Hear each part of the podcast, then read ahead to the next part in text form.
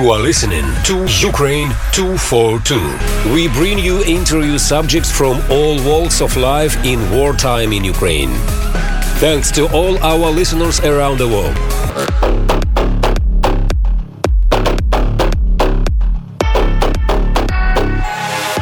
Welcome to Ukraine 242. I am Ursula Rudenberg from Pacifica Network, filling in temporarily for your host, Anne Levine.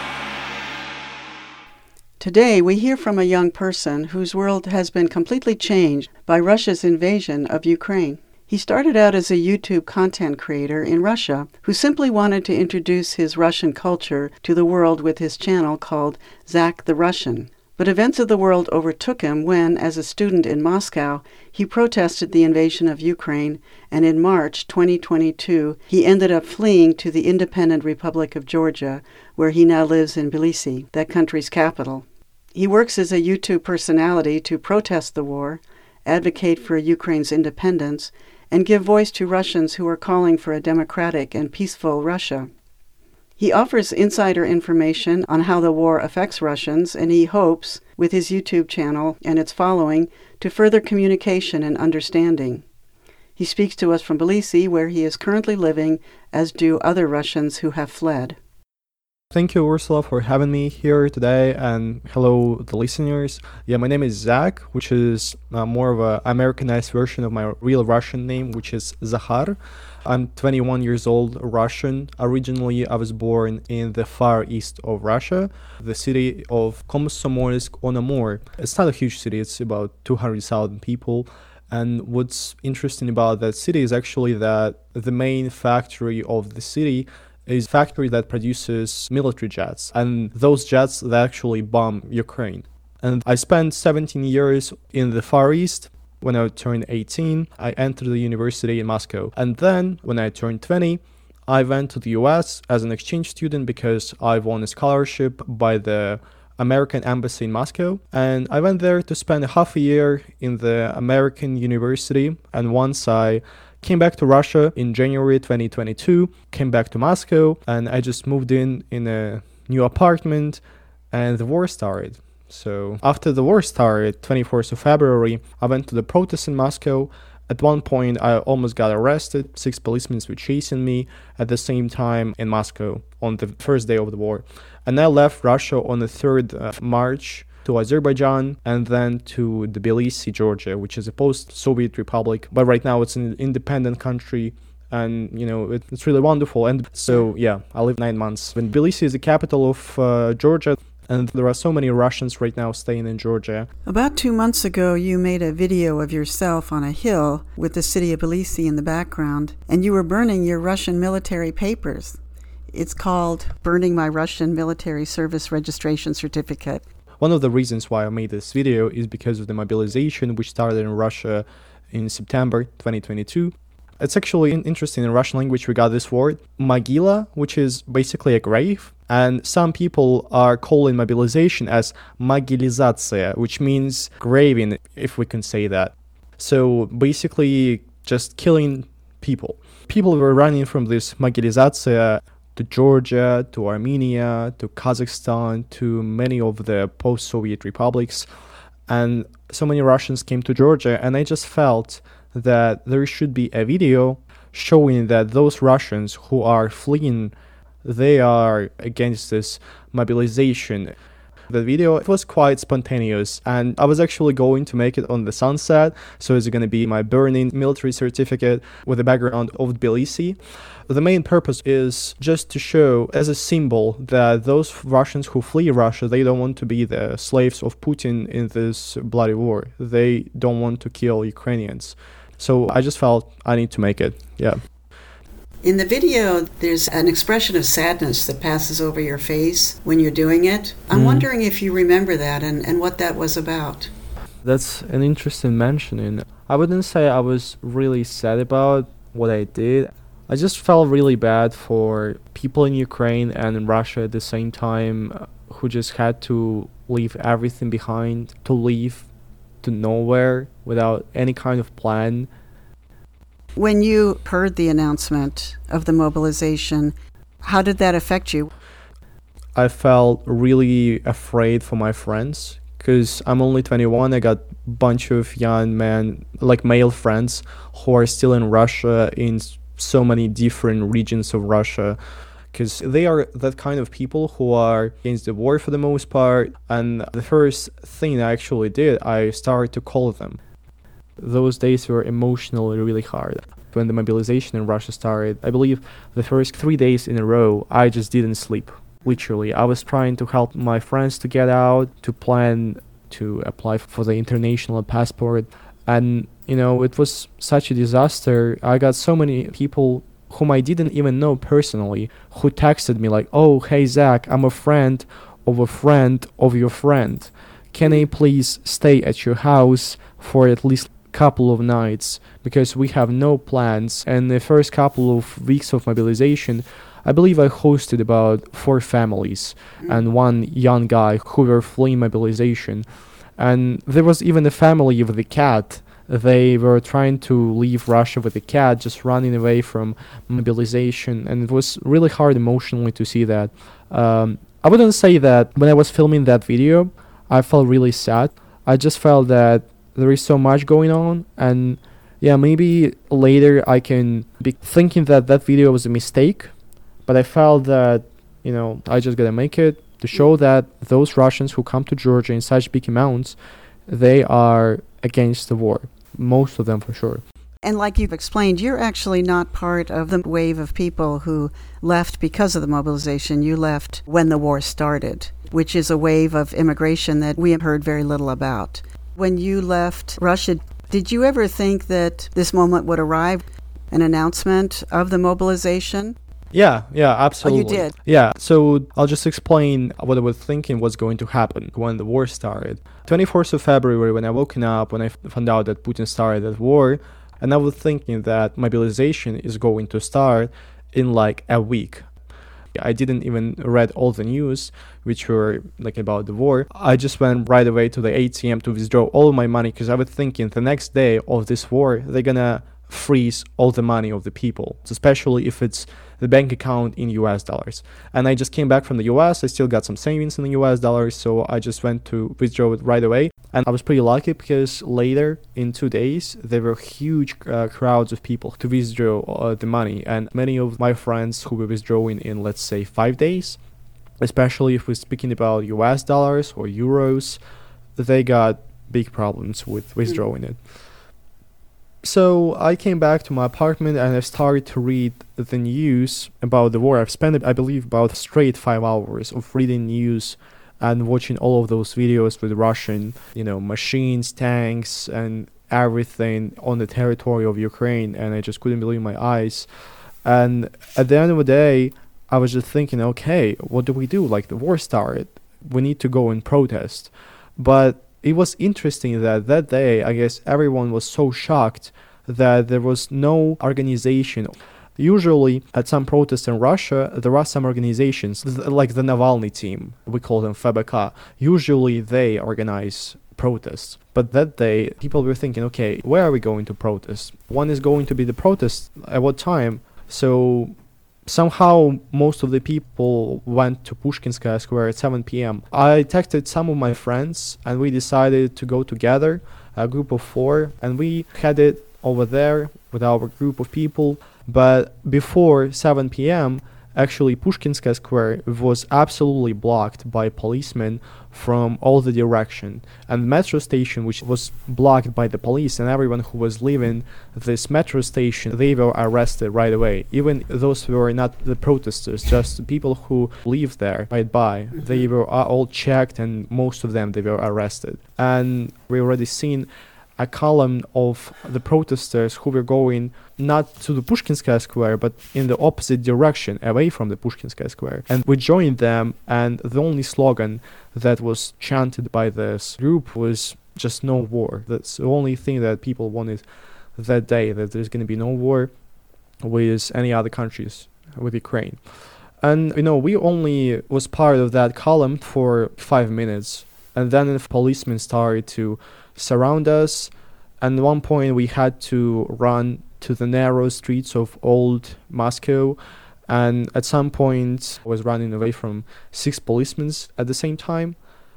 It was really hard, especially emotionally. And after I almost got arrested by the police, I came back home and I just couldn't fall asleep that night because I was thinking that in a couple of days they are going to arrest me for participating in the protest. You know, Moscow is one of those cities that has so many cameras everywhere in Moscow. It's like China in a way, you know, it's everywhere. And I was thinking that they are going to track all of the protesters, and they already did that in 2018 and 2019. So I was really paranoid. And if they arrest me, what would it mean for me? First, it would mean that I would be expelled from my university because, you know, if you participate in the protest and your university gets to know about it, you are expelled. Because like 99% of uh, universities in Russia are government university, not private universities. And after I would get expelled from my university, it would mean that I would be eligible for the conscriptional army. They will start to send conscripts to the war in Ukraine, and I would end up somewhere under Kiev, you know, with an AK, having no choice uh, rather than to shoot at somebody. So I was really paranoid. The next day, 25th of February, I was teaching a lesson of Russian language because I teach Russian language to some of my subscribers from my YouTube channel. And at one point, somebody knocked at our apartment's door, and my roommate he came to me and he started to say, "Zack, this is for you." I didn't know what to do, and it was in the middle of a class. My student was kind of shocked what is going on because I was really paranoid that those are policemen. And the first steps, I was thinking, okay, I'll just jump out of the balcony and run away. And it was February, so there was so still snow in uh, in Moscow.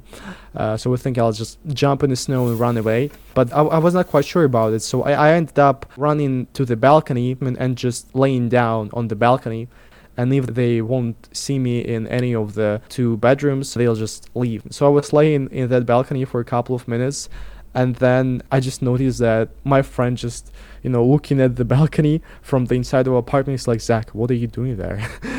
what is going on? So I was, you know, it appeared to be just a friend of mine who was visiting. I didn't know that he's going to visit. So that kind of shows how paranoid I was that they're going to track me down. And yeah, so I was thinking, okay, since I do my YouTube channel in English about Russia, and I was planning to make videos about Moscow in details in English once I'm back from the US, how the hell am I going to make those videos about how Moscow is beautiful, about that architecture, while there are so many people are dying in Ukraine because of Moscow.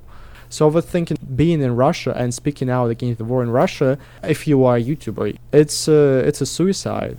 You'll be arrested in a month, or if you are going out to the public, let's say, to some kind of a, like a square, you're gonna be arrested right away, and you can be sentenced up to 10 years. So uh, I'll just need to leave. So I'm not gonna be paranoid all the time that the police are gonna get me at some point, just for my mental health. Because you know, being paranoid all the time is it really affects you. I just felt like I needed to leave because of those reasons, but mostly just so I could do something to help to stop it or to show that there are still Russians who are against it. Because doing that and being in Russia is not possible, and I had to kind of stop all my life, all my plans, and to to leave Russia. Yeah. So that's why I left to firstly Baku, Azerbaijan, on the third of March, a little bit later than a week since the war started, and then Tbilisi, Georgia. And how old were you then? Uh, I was 20, 20 years old. It's a big story, isn't it? I mean, you started out being a YouTuber, basically doing live streams, showing your travels, and introducing people to Russia. And all of a sudden, this became such a big story. You have a rite of passage for you as you, you literally leave your life behind you. Yeah one year ago when I was still in the US. And I remember it was a Halloween night, and I was making myself a costume for the Halloween live stream, a scary costume. And I made myself a mask of Putin as a joke, but at the same time, I kind of show and look. Uh, I don't think that guy is like the greatest guy. You know, uh, a mask of a monster one year ago, but recently when it was a Halloween, I was thinking, okay, I'm not gonna do that mm-hmm. this year. It's it's just not appropriate anymore. Your videos start out with you just uh, somebody who wants to share his world, and then it turns into something that I don't think you could have expected either, right? Yeah, um, I never expected to make political videos. Most Russians actually treat the politics as the weather. Like today's weather is okay, okay, good. Today the weather is bad, well, tomorrow is gonna be good. So that's how most Russians treat politics.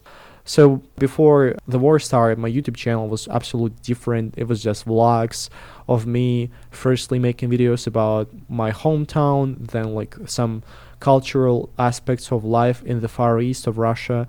Then I was traveling around the US. I was just showing my life, my travelings. But once the war started, my YouTube channel, my project absolutely turned upside down and uh, so I, I, was always thinking yeah i'll need to show my position on politics because it's part of our lives it affects us. I just feel like unfortunately there are not so many russians on the youtube who do the anti-war content and what is happening in russia in english. So if it's not me then who? That's what i was thinking when i started. Why so do you feel like it's important to explain this in english to show that there are still some Russians out there who are actually against the war, and those who are not like let's say fascists, as uh, right now the, most of the world understands Russians. So it's just really important also not to dehumanize every single Russian, not treating them by their nationality. So that's also one of the reasons why I keep doing my YouTube channel, just to show that you know not every Russian is is a fascist. You are listening to Ukraine 242, a program exploring the people and events surrounding the war in Ukraine. Zack the Russian is a YouTube content producer and personality who describes his life as a young person who fled Russia due to the war. He is speaking to us from Tbilisi in the Republic of Georgia. I'm Ursula Rudenberg from Pacifica Radio. Can you help us understand a little bit the relationship between Russians and the military? We hear the word reservist, we hear the word conscript. It's quite confusing, I understand. So before the war, there was, as you mentioned, conscripts, the men aged from 18 to 27 who have to serve in the military for one year. It's everybody, but there are some ways to postpone it.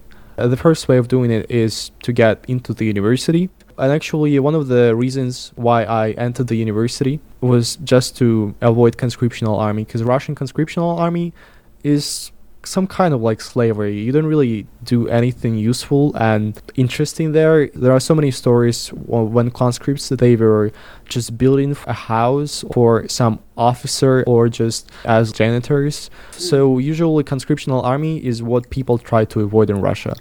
I mean, it's Russia, nobody cares about law, but still, in theory, by law, it's prohibited to send conscripts to the military actions. Okay. So, our officials, they were saying that conscripts are not being sent to the war, as they say, the territory of the special military operation. They don't say war. yeah, so they said it's not happening, but there were still cases when there were dead bodies found by the 20 years old boys who were serving the conscriptional army, but they ended up in Ukraine. But so, it's not really massive. So, who were the soldiers that went into Ukraine originally? Originally, it was a professional army, a private army, yeah. So, when the mobilization happened, who were those people then? Was that like what do we call a draft in the United States? You know, in Russia, it's always like, okay, if it's something bad, but we don't want to call it, it's only partial. Draft is not draft, but partial mobilization the people who got mobilized are the people who served in the conscriptional army, but once they left the conscriptional army, they became so called reservists.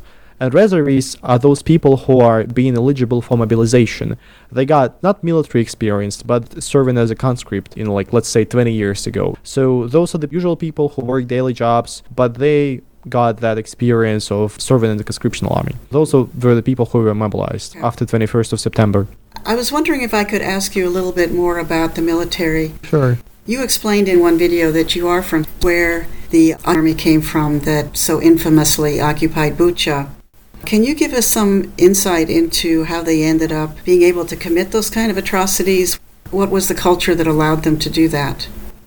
The thing is that the all the Russian army is full of people who are really affected by the criminal culture, which is called Auye. And that culture, Auye, is basically a heritage, ancestry of the Far Eastern territories. Because the Far East in the Soviet times there were so many gulags like prisons located in the Soviet times. And once the Soviet Union collapsed there were so many people who were freed from the prisons. So they were killers the maniacs. They were just let to go free once the Soviet Union collapsed and those people really affected the culture in the Far East. So a, it's a criminal culture. I remember some of my classmates, young boys, they were saying that, yeah, I, I want to become a thief in the future. And most of those people who are in the army are not the boys who want to study and get some successful life. Those are the people who had to go to the army because they got no other options of making money. Those are the people who were, for the most part, affected by the criminal culture, which makes you cruel and you know able to kill. Well thank you for the explanation. Can we talk a little bit about your process as a russian yourself? You've used a word called an oppositioner. It's a very descriptive word. You were not always an oppositioner did you once see russia as a strong country and feel patriotic towards that um, I was still a kid in 2014. Russia annexed Crimea, and I was totally under propaganda and I just followed what my parents say and especially what the TV says. And in 2014, when Crimea started, I was so happy because, you know, Russia returned the historical territories as and everyone was saying, yeah, finally Crimea is back home. One of the images that we know is this image of Putin riding a horse without a shirt on. Did you mm. see that image when you were a child? Yeah, definitely. I'd say that when I was young, seeing that your country is being led by a strong guy, and he used to serve in KGB and he was sent to Germany. He knows German language as his advantage and he used to do a martial art. So yeah, especially since I was brought up by women, I didn't really have a father figure in the family. so of course, you see like this guy we say мужественный in, in Russian because uh, muж is like uh, a man, a big man. Of course, me and my family, we always were thinking, yeah, Russia's such a great country and it's the biggest country in the world. And also the, the Second World War, they always promoted as, look, we did that. If it was not us, you would be all dead. They always promote that idea that we are the saviors and the whole world should be thankful when you grew up, did you see Ukraine as part of Russia? That's actually quite interesting question. When I was growing up, some of Russians they don't even understand where the borders are of Russia. Previously, Soviet Union was huge, and most of Russians, if if you would say like, "Oh, Kishinev is part of Moldova and not Russia," they'll be like, "Oh, really?" I was thinking differently. So yeah, that's actually a really interesting question. I believe before age of like 15 or 16, I was thinking, oh, Kharkiv, it's actually a Russian city. I mean, it's located by the border of Russia, but when you're growing up in the Russian propaganda, you don't really think about it as part of the independent country. Most of Russians actually hate Americans more than Ukrainians. They think that, okay, Ukrainians are actually like the same as us. Mm-hmm. So I think most of Russians they still think we just liberating Ukrainian people from the control of the US. We just fighting against this puppet regime of the US in Ukraine. You're a young person, you're just entering into your adulthood. Obviously, you are the future. What can you really visualize for yourself and your country? Uh, yeah, it's going to be really, really sad for me and for those Russians who left if Putin going to rule Russia for, let's say, more than 20 years. But if Ukraine were capable of becoming more democratic, if Baltic states they were able to do that, if Georgia was able to do that, I believe Russia also is possible to become a democratic state. So I, I hope I'm gonna be able to see that in my life and able to use my knowledge to help Russia to build a democratic society, the country that respects rights of human beings, that follows the law and international law. Well, that's when I'm going to, to come back to Russia. Yeah. Do you feel a sense of responsibility as a Russian for what's happening in Ukraine? Yeah, sure. Absolutely. Every day, when I wake up in like 10 minutes, I realize, oh, the war I'm being here because of the war, because my country started the biggest war in Europe against Ukraine in the 21st century. I, I, really feel responsible, yeah. And uh, I, I remember when I was 18, 17, I was studying the history of the Second World War. I was always thinking, what were the feelings of the people who were fleeing Nazi Germany? What would they feel fleeing to another country? And I didn't even realize that I will get to feel the same feelings in my life uh, pretty soon. As I understand it, you've been doing some volunteer work in Georgia. Yeah, I was volunteering in the volunteering center organized by Russians. Mostly that's a food bank for Ukrainian refugees. They also host some of the Ukrainian refugees who just came to Georgia from the occupied territories of Ukraine. And I was volunteering there for a month. But then the founders explained to me that I can do more by doing my YouTube channel. So I've decided to make a video for them. And we fundraised really big amount of money for a small YouTube channel like like mine. And I did fundraisers on my YouTube channel for other people. One of them was a Ukrainian girl named Sofia in the city of Melitopol, which is still being uh, under occupation of Russia. So she could leave. I also did a fundraise for Russian political activist Luba. How do you support yourself in Georgia? Revenue from YouTube. Also, some people they just want to support what I do. And uh, even before the war started, I was teaching Russian to some of the followers who just wanted to learn the language. Unfortunately, not every single person who stands against the war has community. So I re- I'm really thankful to my subscribers. It's really great to have that community around me. Really supportive, really really supportive of me and Ukraine. And I'm really happy that, you know, so many people around the world support Ukraine and against that aggression of Russia. Yeah. And at some point, actually, I really hope that I'll be able to have that chance to come back to Russia and to film a democratic and peaceful country which doesn't attack its neighbors to show my community on YouTube that it's not only about invading uh, neighbors. If somebody wants to see your videos, where would somebody look to find you? You can go either on Google or on YouTube directly and you can just type Zack the Russian and Zack with a CK, not CH. Or Instagram, I post daily about the news that comes from Russia. Uh, and also, you can Google Russia Tomorrow as a news channel focusing on the war in Ukraine.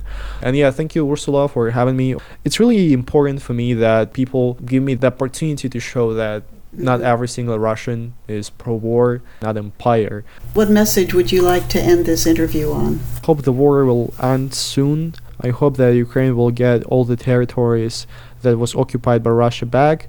And the more this war goes, the harder it gets to keep myself humanitarian about, let's say, the destiny of Putin. So, yeah, I just hope that this whole madness stops. Ukraine gets back the territories. And yeah, thanks once again for giving me the opportunity to show my position. Yeah. Thank you so much, and be safe. Yeah, you too. Take care. Bye. You have been listening to Ukraine 242. I am Ursula Rudenberg at Pacifica Radio, temporarily standing in for your regular host, Anne Levine. Many thanks to Zack the Russian, YouTube personality. Zack hopes with his YouTube channel to promote understanding and to provide an alternative vision. You can find his many descriptive productions at his YouTube channel called Zack the Russian. That's Z A C K the Russian.